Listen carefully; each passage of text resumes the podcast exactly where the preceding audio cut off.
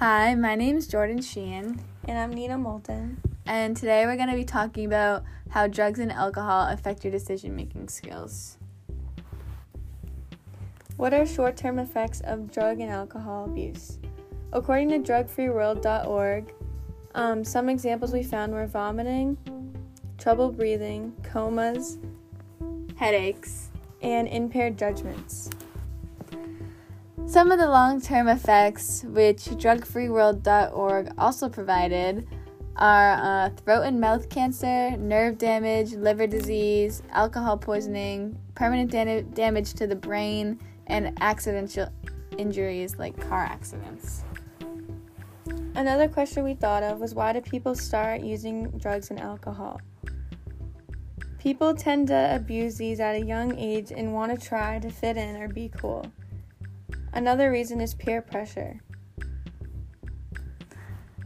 How does drug and alcohol affect your mental health? Was another question we thought of. Drugabuse.gov said drugs and alcohol can affect your emotional health with examples like hallucinations, depression, anxiety, paranoia, and many more.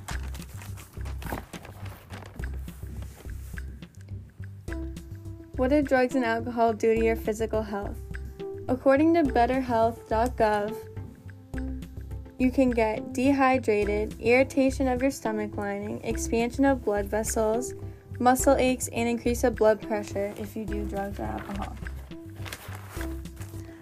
Another question is How does drugs and alcohol affect your relationships with family and friends? I think this question is really important. uh, your family and friends will get very, very distant and they won't trust you anymore because you'll always be lying to them. Eventually, you will push everyone away and you'll be left very sad and lonely, which will only result in more drug abuse and bad things. Uh, how many people are affected by drugs and alcohol today? Drug Free World. Oh.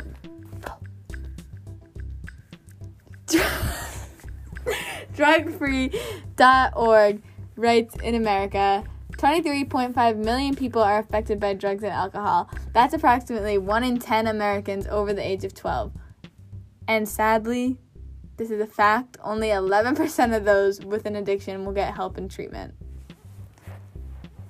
So, after listening to our podcast, we hope to positively influence our listeners to never try drugs and alcohol.